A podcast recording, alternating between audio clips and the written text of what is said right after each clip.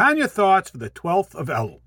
Just tell me what my obligation is and I'll do it. Wow, what a guy. Or maybe not.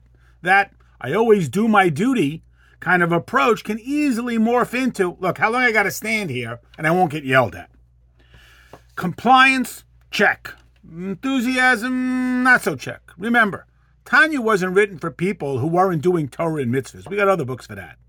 It's for people who want an enthusiastic, meaningful, passionate relationship with Hashem. So don't just do what you got to do. Do that, then do more and more and more, and that's where passion comes.